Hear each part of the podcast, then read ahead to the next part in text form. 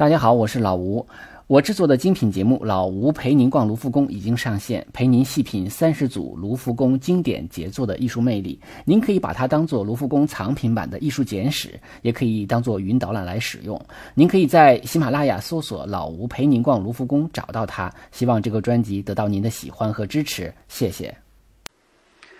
手机美术馆随身携带，边看边听。啊，您现在收听到的是由老吴艺术笔记提供的艺术分享播客《手机美术馆》，我是老吴。那么欢迎大家订阅我的“手机美术馆”这样的一个微信公众号啊，因为在微信公众号里可以提供更多的补充内容的图片啊，大家可以在公众号中搜索这个“手机美术馆”啊，看到一个头像是戴礼帽的人，面前有一个青苹果，那么这个就是啊“手机美术馆”的公众号，呃。有的人问说，怎么才能做到边看边听呢？呃，方法也比较简单，就是打开喜马拉雅，啊，打开这个音频呢，呃，播放以后呢，先退出喜马拉雅，这样的话呢，播放并没有停止，再打开微信的呃公众号，就可以啊结合着音频来看图，这样的话可以做到边看边听啊，那么可以更好的来欣赏这些画作。今天我们欣赏的画作呢是卢浮卢浮宫的收藏，呃，这个著名的一幅画啊。因为前两期我们选的画可能呃稍微有点偏小众啊，今天呢选一个知名度高一点的。那么这幅画叫做《梅杜萨之筏》啊，是呃著名的法国画家吉里科的一幅画啊，也是浪漫主义的一个代表作。这幅画呢尺幅比较大啊，长是七米一六。高呢是四米九一，也就是将近五米高。呃，这是吉里科呢，呃，唯一的一幅大型的人物群像画作。呃，吉里科因为他的这个画这幅画的时候，就是很很快他就去世了，他死的时候只有三十二岁，所以他留下来的作品并不是太多。那么这幅画也非常重要，有很多人把它叫做浪漫主义的开篇之作。啊，当然可能如果说从大的角度来说，它未必是第一幅画。但是呢，因为它的这个呃象征意义特别的强，我们可以先来看一下这幅画，来感觉一感受一下啊。因为这幅画，呃，总体来感觉就是呃颜色呢比较单一，基本就是一个明暗调子啊，同一个色调之下的一个明暗调子。那么画中画的呢是一个木筏上有一些人啊，这些人有的是裸体啊，有的是破衣烂衫啊，有的呢还站在这个酒桶上向远处。啊，这个挥舞一些像旗子一样的东西。嗯，其实我选择这幅画的一个原因呢，可能也在于此。啊，我在公众号提供了一嗯几幅新闻的截图。嗯，我在电视上看到一些新闻的时候，尤其是欧洲难民危机啊，有一些这个从土耳其出发，乘坐橡皮筏子，然后到。呃，希腊才从希腊再到欧洲大陆的其他国家啊谋生的这样的一些难民，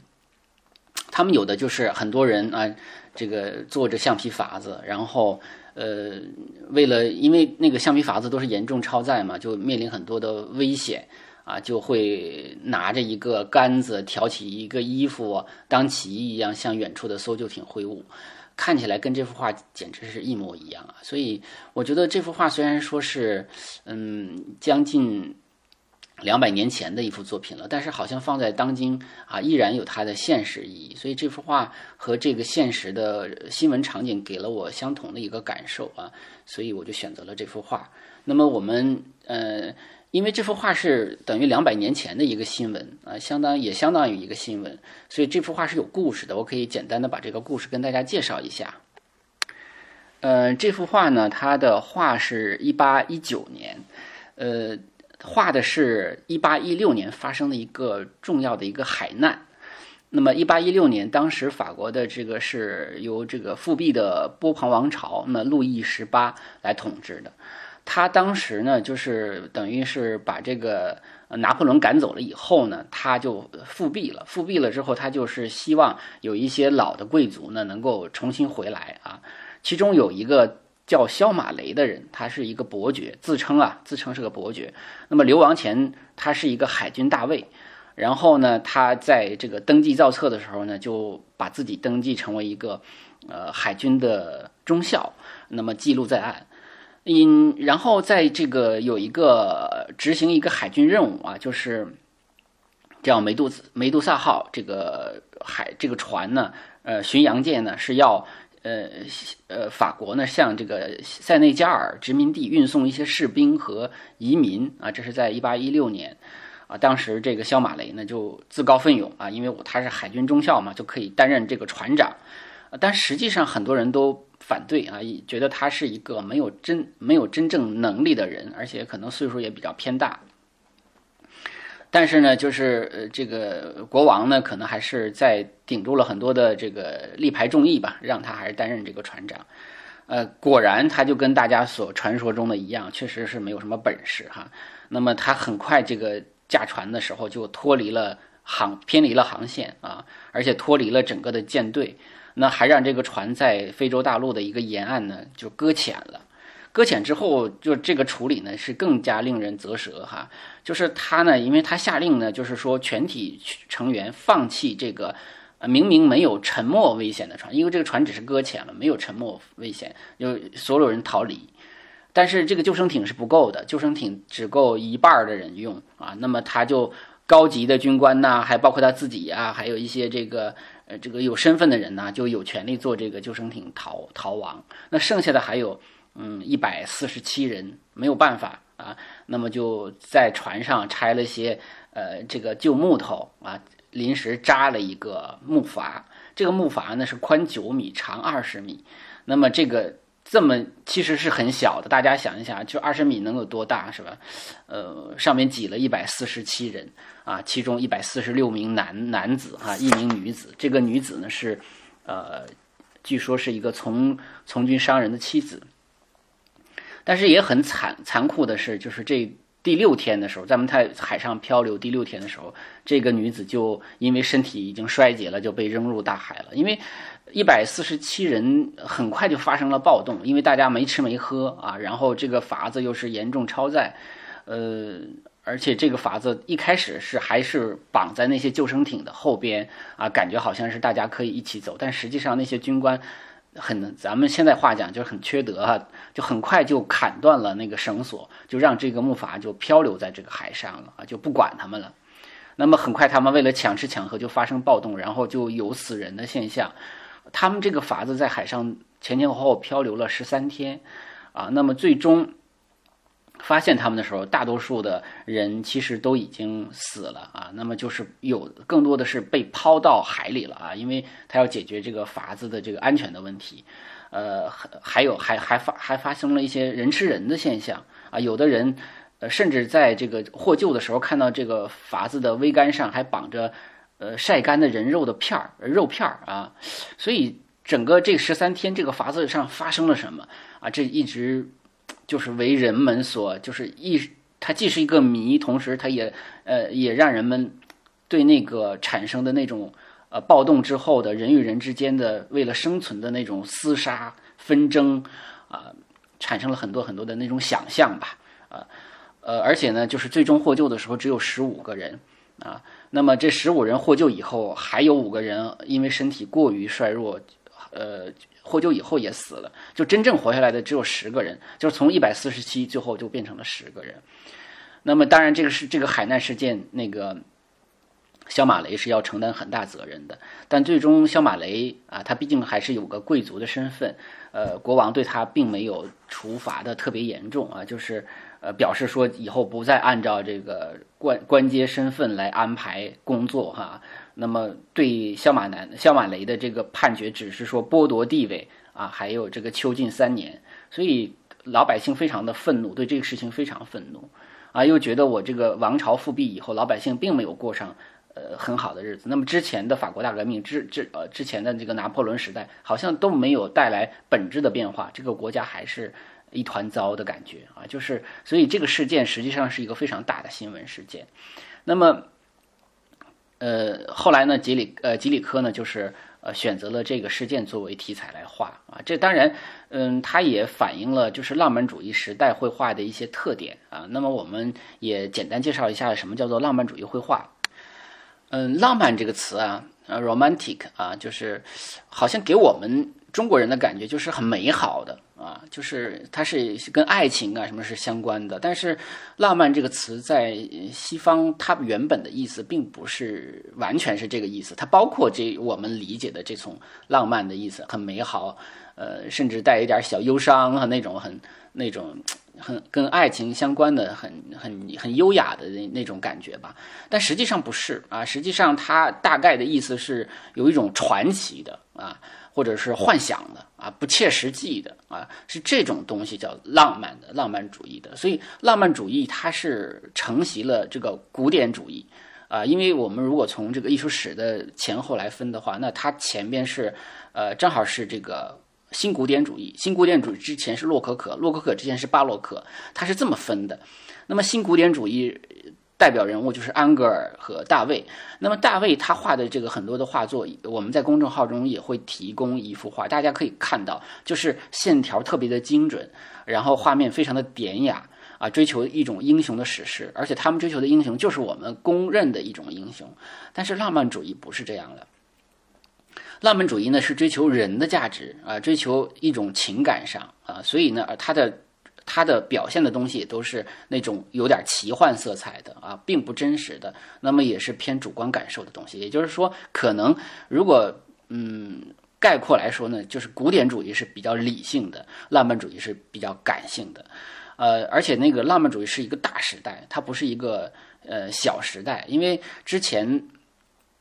呃之前是古典主义，那么浪漫主义其实是呃。基于启蒙运动产生的一种，呃，甚至是有点反古典主义的啊。那么，他反对的是过于的理性啊，他强调个人个人内心的一些感受和一些精神性的东西。所以，浪漫主义不仅仅是绘画层面，它也有在音乐领域、在呃文学领域、在思想领域啊。我们都知道，其实浪漫主义的思想，它的电，它它的来源就是康德、来黑格尔这些人。呃，那么在文学界呢，比较著知名的浪漫主义作家呢，有像这个呃雨果啊、歌德啊、雪莱啊，还有这个大仲马啊、乔治桑，还有俄国的普希金啊，这都是浪漫主义的文学家。音乐里头就更多了啊，音乐其实我们现在听到的很多的曲子都是浪漫主义的，比如说像贝多芬呐、肖邦啊、啊李斯特呀，呃，贝多芬是是也是属于古典主义像。呃，浪漫主义过度的，那么所以也就是贝多芬会认为是浪漫主义的开篇的一一个人，呃，像那个施特劳斯父子是吧？还有柴可夫斯基，啊，呃，当然最后我们可以追踪到呃拉赫玛尼诺夫，那么都是浪漫主义的音乐家，呃，浪漫主义的画家也比较多。那么我很多人一一般喜欢把这个吉里科的这幅画作为浪漫主义的开篇。呃，其实西班牙的画家戈雅啊，也是浪漫主义画家。然后，跟吉里科同一个时代的德拉克洛瓦也是他的好朋友啊。那么，就是著名的那个《自由引导人民》，就是他的这个作品啊，也是。那么，英国的英国的浪漫主义是偏风景画的，那是康斯泰泰伯泰伯尔啊，还有透纳都是呃浪漫主义画家。还有这个呃一种。描描绘个人内心感受的一个德国画家的弗里德里希啊，也是浪漫主义画家。所以，浪漫主义是一个大时代。所以，在这个时代中，嗯，产生了很多很多的。其实，包括我们中国人非常熟悉的卡尔马克思，也是浪漫主义的一个思想家啊。他被认为是浪漫主义最后一位思想家。嗯，当然，我 说实话，我们想想空想空想社会主义也好，还是科学社会主义也好，它是有浪漫色彩的。啊，它是有有有有那种很传奇的啊，那种有幻想的那那样的一个成分的东西，啊，这就是浪漫主义一个大时代。那么我们回过头再看吉里科这个个人，他呢是呃小的时候呢是跟一个呃画画马的一个画家啊来学习的，所以他也是非常善于画马，呃，他家庭条件非常好啊。嗯，而且呢，在这个一八一零年的时候呢，他就是进入了呃美术学院的一个叫盖兰画室。那么在那个地方认识了德拉克洛瓦啊，他跟德拉克洛瓦属于师兄师弟的关系啊。当然了，也有很多人认为他是德拉克洛瓦的一个精神导师。他年龄比德拉克洛瓦要大，所以呢，他的因为他是开篇之作嘛，我们说啊，就是这个美杜莎之筏，呃，他呢就是也也也影响了德拉克洛瓦的一个呃绘画风格。啊，但是他那个他的在一八，呃，他后来就是去了意大利，在意大利画了很多古典主义的东西，所以他内心实际上是有纠结的成分的，就是画现实的还是画古典的。那么在这其实，在这幅画中也有一些呈现。那回到巴黎以后呢，他就。正好碰上了这件事儿，那么他就决定要画这个梅杜莎之筏这个这个事件。那么这个事件呢，刚才我们把这个故事讲了，就是说实际上这个筏子呢，它是它的那个就是那个出事儿的那个船就叫梅杜莎号，那么它就是梅杜莎号下来的人做的这个木筏子叫梅杜莎之筏，呃，那个。梅杜萨呢，实际上就是美杜莎啊，就是我们都知道的那个古希腊神话中的那个头发上全是蛇的那个人，那个那个那个神哈，就是那个人，呃，以他为命名的。呃，他们画他画的这幅画，呃，应该说是费了很多的心血啊，做了很多的功课。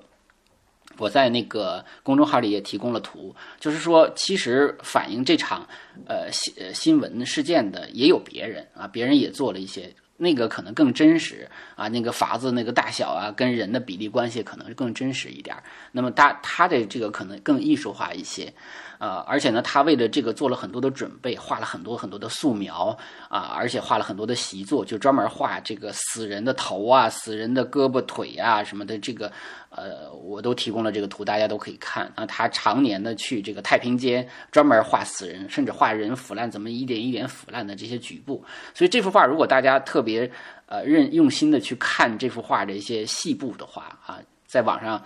找到这个大的画尺寸的画，或者是到呃卢浮宫去看现场作品的时候，就会发现很多很多的细节画的非常的精准，啊，因为他是很他是很少画大画的啊，那么这也是他唯一的一幅人物群像画嘛，所以他付出的代价特别大。他也家庭条件也非常好，也有有有钱，所以他也有时间，他甚至去走访。所以，我我感觉他有时候像一个记者一样，去走访了这些这些幸存者啊，去了解一下美杜莎之筏在这十三天到底发生了什么？大家为了抢吃抢喝，呃，人吃人这种事情到底是怎么回事啊？他是不是怎么了解的？那他都去一一的去做记录，然后呢，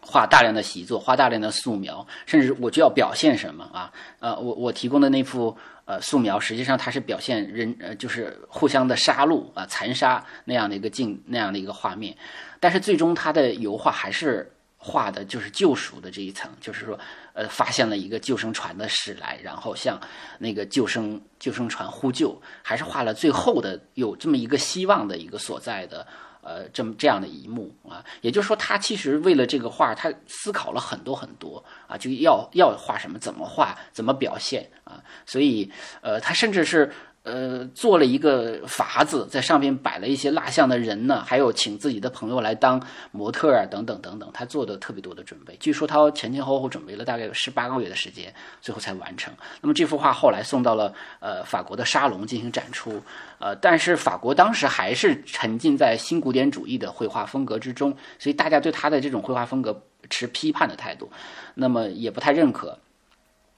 那这幅画呢，就是在国内没有认可，他后来就拿着这幅画，呃，到英国去展出啊。英国呢，当时英国、法国这好像有点一直在杠着的感觉啊，所以英国人非常买他的账。他在英国呢展览了六个多月啊，然后又到这个爱尔兰又展出了六六六个六周吧。所以就是在那个地方展出巡回展出的时候是要收费的啊。那么他也一方面也有了很多的收入啊，同时呢，呃，又获得了很大的一个认可。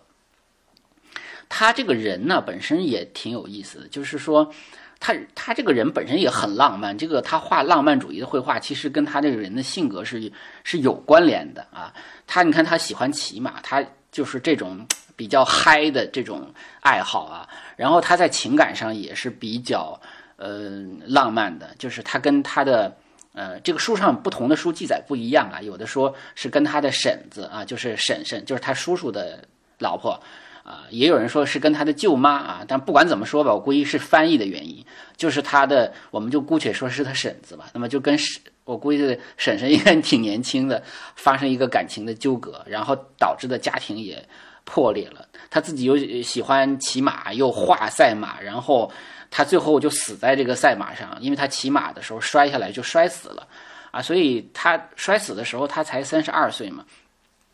那死之前咽气儿之前，他还说：“哎呀，我什么都没干呢，我这一生好像什么都没做呢，留下一个特别大的遗憾。”所以，这个他的性格和当时那个大的时代背景，可能真的就决定了他就成为了呃浪漫主义绘画的第一人。因为浪漫主义绘画的最主要的画家就是啊基里科和这个德拉克洛瓦。他从英国回来以后呢，就是这幅画呢，在英国很成功，呃，但是他回来之后，他就该画什么，他就开始遇到了一个新的呃难题，就是画什么，因为他画新闻题材而而他觉得这是他的一个方向，但是当时可能没有那么大的社会事件了，所以他后来就画了很多的。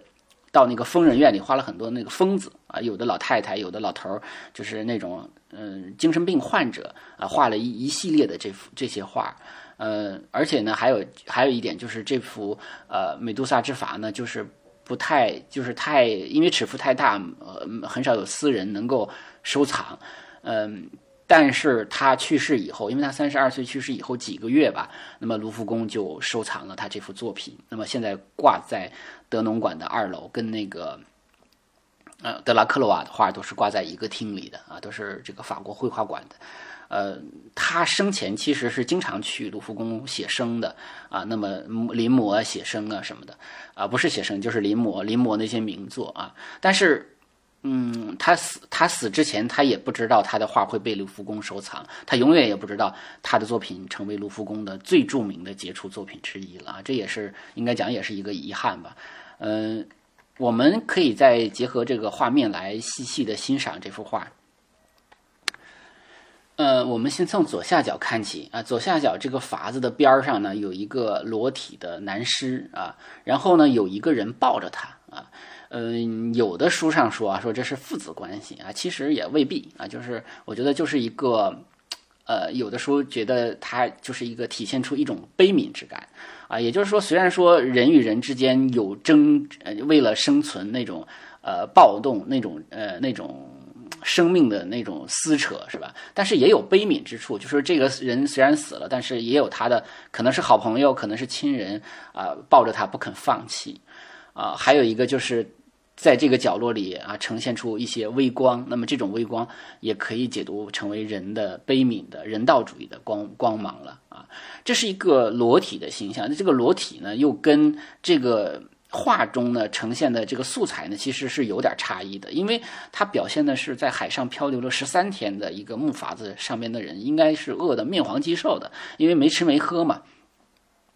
那但但是我们可以看到，这个身体还是一个非常饱满的啊，带有古典主义色彩的呃男性裸体的形象啊，也就当然这也是跟他在意大利的学习呀，或者在学院。学院这个美术学院学习的古典主义的这种造诣有关的，所以虽然它是一个浪漫主义的绘画，但是它的呃一些技法的东西可能还是通用的。所以你如果单从技法上来讲，它未必是有那么鲜明的一些特点。那么主要还是题材啊，当然它的这个笔触上可能更。呃，动感的东西更多一些，比古典主义呢多了一些动感的东西啊。然后我们看到这个裸体的男男男尸身上，这个脚上还穿着一个短袜，所以这又是他现实的一个层面。那这幅画实际上它成为一个呃比较永恒的母题，因为海难嘛，对吧？这个透纳也画过，呃，而且海难也是经常发生的，就是这种帆船事件造成的重大人员伤亡，这个几乎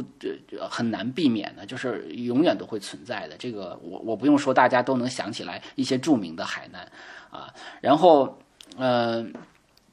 所以呢，这幅画它既表现了一个新闻事实，同时也可以表现成为一个永恒的母题，就是灾难面前啊，人啊，灾难灾难中的人的状态。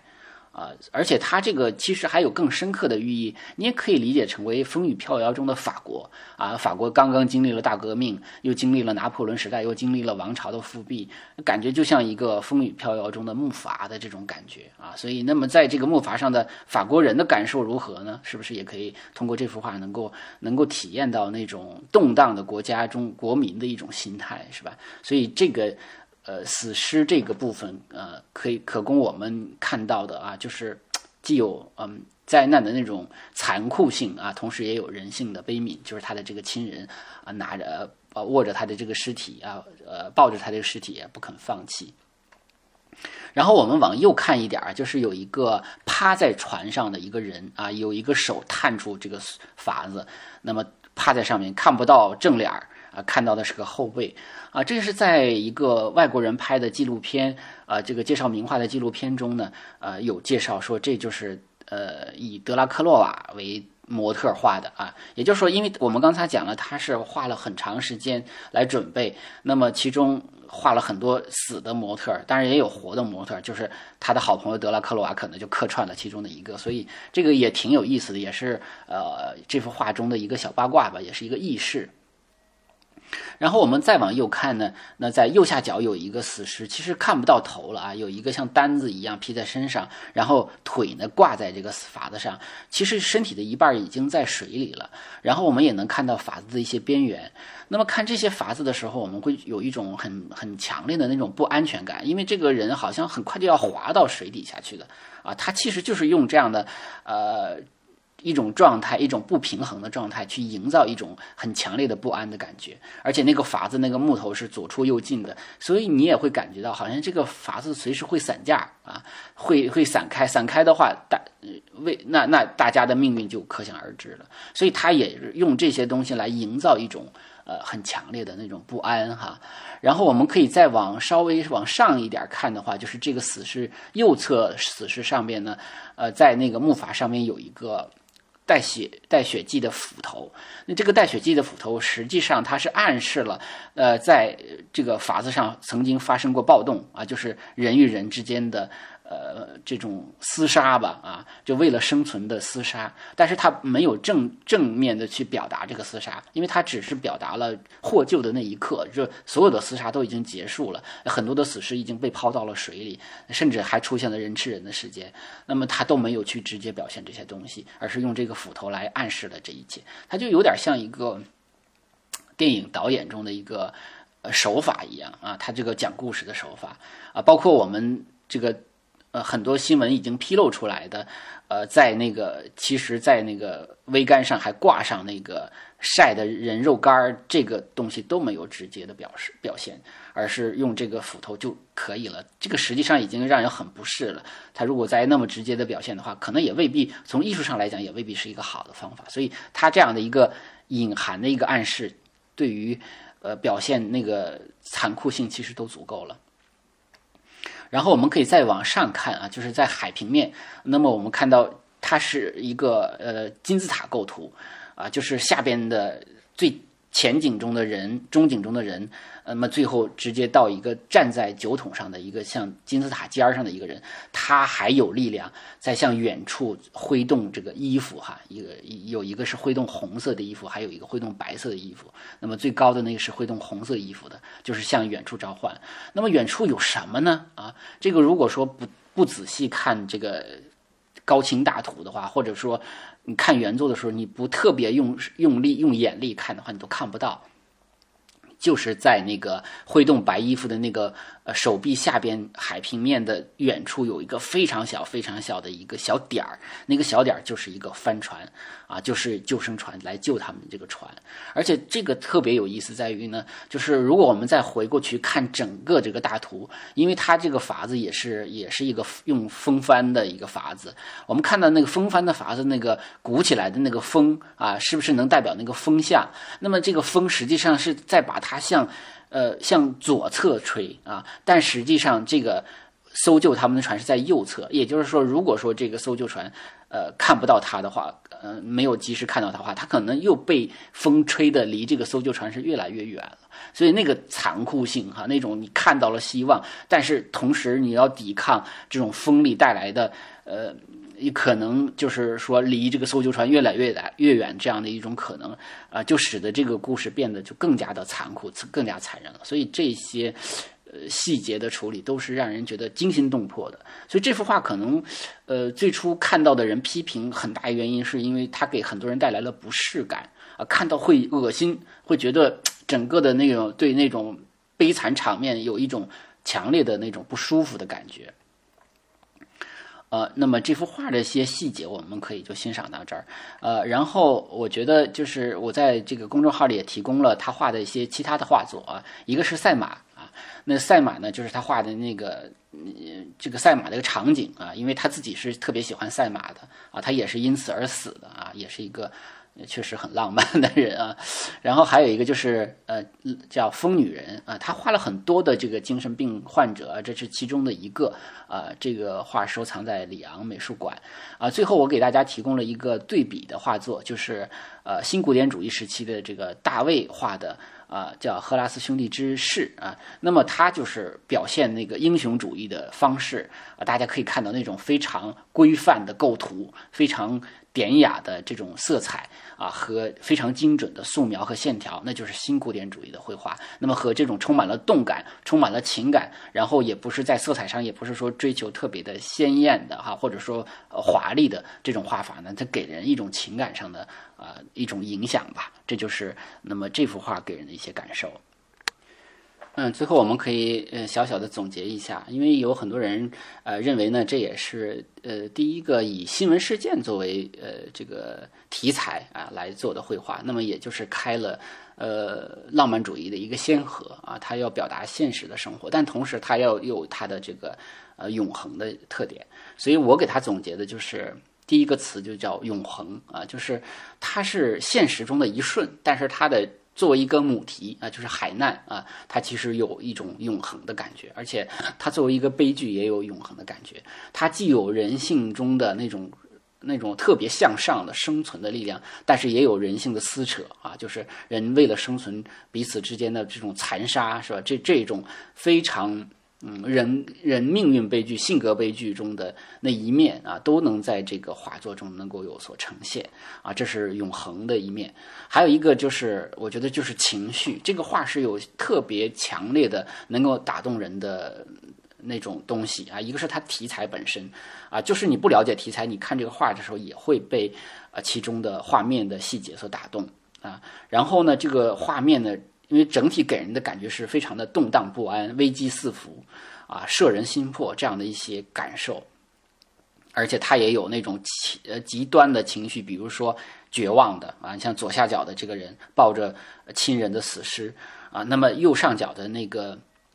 人扬起了红色的衣服啊，那么因为刚才讲了，整个这幅画本身其实颜色比较单一，但是他要用红色来表达一种希望，向远处那用尽自己生命的最后一点力量去召唤啊，去去去寻求生的力量。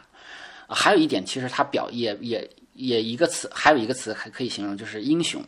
啊。其实我们原来以为的英英雄都是为别人、为国家、为民族、为这个为那个，都是这样来表达英雄的，但是。浪漫主义不是这样理解的，浪漫主义就觉得相信人的价值在于超越自己生命的那种难度啊啊！这是蒋勋老师的一幅话一 一句话，我来我来引用一下，他就觉得每一个人在困境中的自我完成都是英雄，所以这些呃真真正获救的人，他们也是某种意义上讲也是一种英雄啊，所以他能表达了另外一种在那样的一个时代背景下大家重新认知的一种英雄的。呃，含义吧，所以呃，我想永恒啊，情绪英雄来来总结我对这幅画的一些感受啊。那么今天的节目就是这样啊。如果大家呃这个觉得还不错的话，那可以点赞、转采、转发啊，或者打赏。如果你觉得有哪些地方需要改进的话呢，嗯，或者说觉得有些优点需要发扬光大，也可以留言评论啊，也可以在喜马拉雅下边，也可以在微信公众号下边留言评论，都可以啊，我都会看到的。呃，下期节目再见吧。